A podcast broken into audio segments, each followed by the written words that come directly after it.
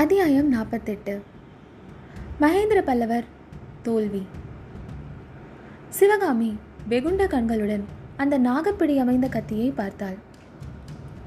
குரல் நடுங்க நா தழுதழுக்க விசித்திர சித்திரை பார்த்து கூறினாள். பல்லவேந்திரா எந்த பாவியின் கரம் இந்த விஷக்கத்தியை பிடித்து மாமல்லருடைய முதுகில் செலுத்த எத்தனித்தது? கிருபை கூர்ந்து அதை சொல்லுங்கள். என்னால் இது நேர்ந்ததாக இருக்கும் பட்சத்தில் என்று மேலும் அவள் பேசுவதற்குள் சக்கரவர் சக்கரவர்த்தி குறுக்கிட்டார். ஆத்திரப்பட்டு சபதம் ஒன்றும் செய்ய வேண்டாம் சிவகாமி. இந்த பெரும் ஆபத்து உன்னால் நேர்ந்ததுதான். ஆனால் நீ அறியாமல் நேர்ந்தது. இந்த கத்தி யாருடையதாக இருக்கும் என்று உனக்கு ஒன்றும் தெரியவில்லையா? என்று கேட்டார். இம்மாதிரி கத்தியை நான் பார்த்ததே இல்லை பிரபு. பேரிலேயே பாம்பை உடைய மனிதர் ஒருவரே. உனக்கு தெரியாதா அம்மா? நாகநந்தி அடிகளா என்று சிவகாமி கேட்டபோது அவளுடைய குரலில் வியப்பும் பயமும் ததும்பின. ஆம் அவரேதான். ஐயோ அவர் இதற்காக மாமல்லரை கொல்ல முயல வேண்டும்? நம்ப முடியவில்லையே. ஏன் நம்ப முடியவில்லை? இதைவிட அதிசயமான பயங்கர துவேஷங்களை நீ கேட்டதில்லையா? நாகநந்தி எதற்காக மாமல்லரை துவேஷிக்க வேண்டும்? ஐயோ காவி துணி தரித்த புத்த பிக்ஷுவா இப்படி? சிவகாமி புத்த பிக்ஷுவாக இருந்தால் என்ன? யாராக இருந்தால் என்ன? ஸ்திரீ சௌந்தரியத்தினால் புத்த பிக்ஷுவின் மனம் கெட்டு போகாதா? விஸ்வாமித்திரருடைய கடும் தவத்தையே மேனகையின் சௌந்தரியம் கலைத்து விட்டதே. புத்த சங்கங்கள் சீர்கெட்டு போயிருக்கும் இந்த நாளில் இது என்ன அதிசயம்?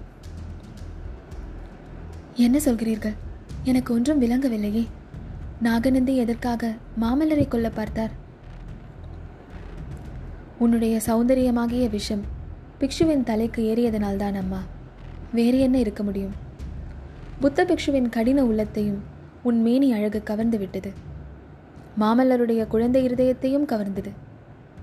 ஆனால் நீ உனது தூய உள்ளத்தை மாமல்லனுக்கே கொடுத்தாய். பிக்ஷுவின் துவேஷத்திற்கு அதுதான் காரணம். இந்த பாறையில் நீயும் மாமல்லனும் நேற்றிரவு பேசிக் கொண்டிருந்த போது இதே பாறைக்கு பின்னால் புத்த பிக்ஷு கையில் இந்த விஷக்கத்தியுடன் ஒளிந்திருந்தார். கிராமத்துக்கு அருகில் உள்ள கோவில் வரையில் உங்களை பின்தொடர்ந்து வந்திருக்கிறார். கடவுளின் அருளும் குண்டோதரனுடைய சர்வ ஜாக்கிரதையும் சேர்ந்துதான் மாமல்லனுடைய உயிரை காப்பாற்றின. குண்டோதரனா காப்பாற்றினான்? எப்படி பிரபு? உங்களுக்கும் பிக்ஷுவுக்கும் தெரியாமல் குண்டோதரன் உங்களை பின்தொடர்ந்து வந்தான்.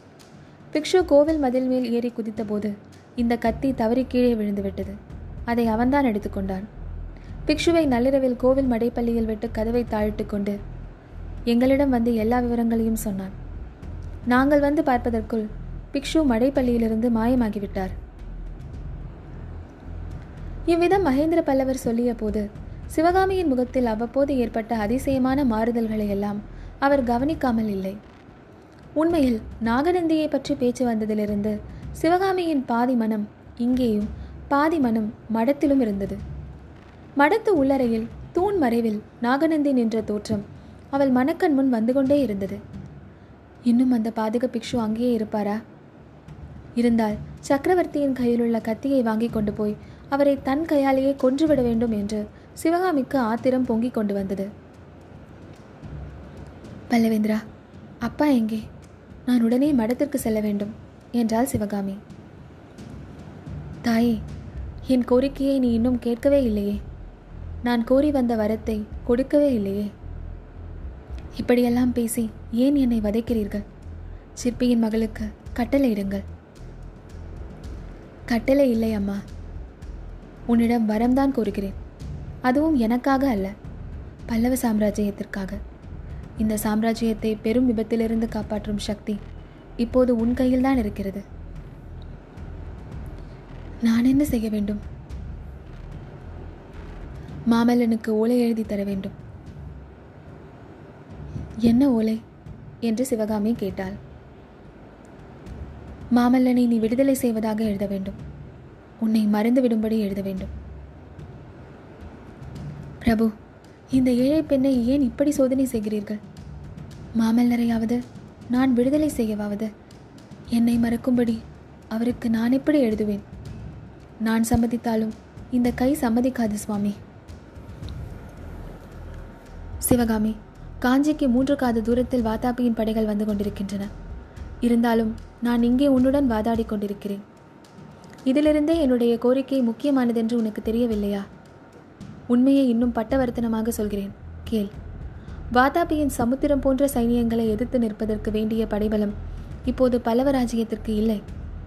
இந்த நிலைமையில் தெற்கே இருந்து பாண்டியனுடைய பெரும் படையும் பல்லவராஜ்யத்தை தாக்க வருகிறது. நீ மனம் வைத்து என் கோரிக்கையை நிறைவேற்றினால் பாண்டிய சைனியம் பல்லவ சைனியத்துடன் சேர்ந்துவிடும். இரண்டும் சேர்ந்தால் வாதாபி படைகளை வெற்றி கொள்ளலாம். சிவகாமி பல்லவராஜ்யத்திற்கு இந்த மகத்தான உதவியை நீ செய்வாயா? எனக்கும் பாண்டியர் படையெடுப்புக்கும் என்ன சம்பந்தம் பிரபு? பல்லவ ராஜ்யத்திற்கு இந்த ஏழை சிற்பியின் மகள் என்ன உதவியை செய்ய முடியும்? உன் மனதை புண்படுத்த வேண்டாம் என்று பார்த்தால் நீ விடமாட்டேன் என்கிறாய். சிவகாமி பாண்டிய ராஜகுமாரியை மாமல்லனுக்கு கல்யாணம் செய்து கொள்ளுமாறு தூது அனுப்பினார்கள். அதற்கு மாமல்லன் இணங்காததால் தான் பாண்டியனுடைய சைனியம் நம்மீது படையெடுத்தே வருகிறது. கல்யாணம் செய்து கொள்வதாக சம்மதம் தெரிவிக்க வேண்டியதுதான். உடனே பாண்டிய சைனியம் நம்முடன் சேர்ந்துவிடும். நீ மாமல்லனுக்கு விடுதலை கொடுத்தால் அவனை இதற்கு இணங்க செய்வேன். என்ன சொல்கிறாய் தாயே? பல்லவராஜ்யத்திற்கு உயிர் பிச்சை அளிப்பாயா? என்று மகேந்திரர் இறைஞ்சினார். சிவகாமி பூமியில் சட்டென்று உட்கார்ந்து மாட்டேன் மாட்டேன் என்னால் முடியாது என்று அலறினாள். பின்னர் விம்மிக்கொண்டே பல்லவேந்திரா உங்களுடைய கையில் உள்ள விஷக்கத்தியை என் மார்பிலை பாய்ச்சி கொன்று விடுங்கள் தங்கள் குமாரருக்கு விடுதலை கிடைத்துவிடும். பல்லவ ராஜ்யமும் காப்பாற்றப்படும். ஒரு பெரிய ராஜ்யத்தை காப்பதற்காக ஒரு அபலை பெண்ணை கொன்றால் என்ன? கத்தியை எடுங்கள் பிரபு. தங்களுக்கு தைரியம் இல்லாவிட்டால் கத்தியை இங்கே கொடுங்கள். நானே என் மார்பில் செலுத்திக் கொள்கிறேன் என்றாள். சிவகாமி நீ ஜெயித்தாய். நான் தோற்றேன் என்றார் மகேந்திர பல்லவ சக்கரவர்த்தி. பாறை அடியில் மேலே கூறிய சம்பாஷணை நடந்து ஒரு நாழிகைக்கு பிறகு சிவகாமியும் ஆயனரும் மண்டபப்பட்டு கிராமத்தை அடைந்தார்கள். மடத்து வாசலை அணுகியதும் சிவகாமி மிகவும் பரபரப்புடன் முதலில் பிரவேசித்து அறைக்குள்ளே சென்று பார்த்தார் தூண் மறைவில் பிக்ஷுவை காணவில்லை. மடத்திற்குள் வேறு எங்கேயும் அவரை காணவில்லை. ஏதோ ஒரு சந்தேகம் உதிக்கவே அவசரமாக சென்று தனது ஆடை ஆபரண பெட்டியை திறந்து பார்த்தாள். கையினால் பலமுறை துழாவியும் பார்த்தாள். ஆடை ஆபரணங்களை எல்லாம் எடுத்து உதறி பார்த்தாள். எப்படி பார்த்தும்? சக்கரவர்த்தி கொடுத்த சிங்க முத்திரை உள்ள லட்சணையை காணவில்லை. அதே சமயத்தில் வராக நதி அக்கறையில் ரதசாரதி கண்ணபிரானிடம் புத்த பிக்ஷு மேற்படி சிங்க லட்சணையை காட்டிக் கொண்டிருந்தார். காட்டி தன்னை அவனுடைய ரதத்தில் காஞ்சி மாநகரத்திற்கு விரைவாக அழைத்து போகும்படி கட்டளையிட்டார். கண்ணபிரான் தயக்கத்துடன் அந்த கட்டளையை ஒப்புக்கொண்டு பிக்ஷுவை ரதத்தில் ஏறும்படி கூறினான். இதையெல்லாம் சற்று தூரத்தில் மங்கலான வெளிச்சத்தில் நின்று சக்கரவர்த்தியும் சத்ருக்னனும் பார்த்து கொண்டிருந்தார்கள். சத்ருக்னன் பாய்ந்து சென்று கண்ணபிரானை தடுப்பதற்கு எத்தனித்த போது சக்கரவர்த்தி அவனுக்கு சமிகை செய்து நிறுத்தினார்.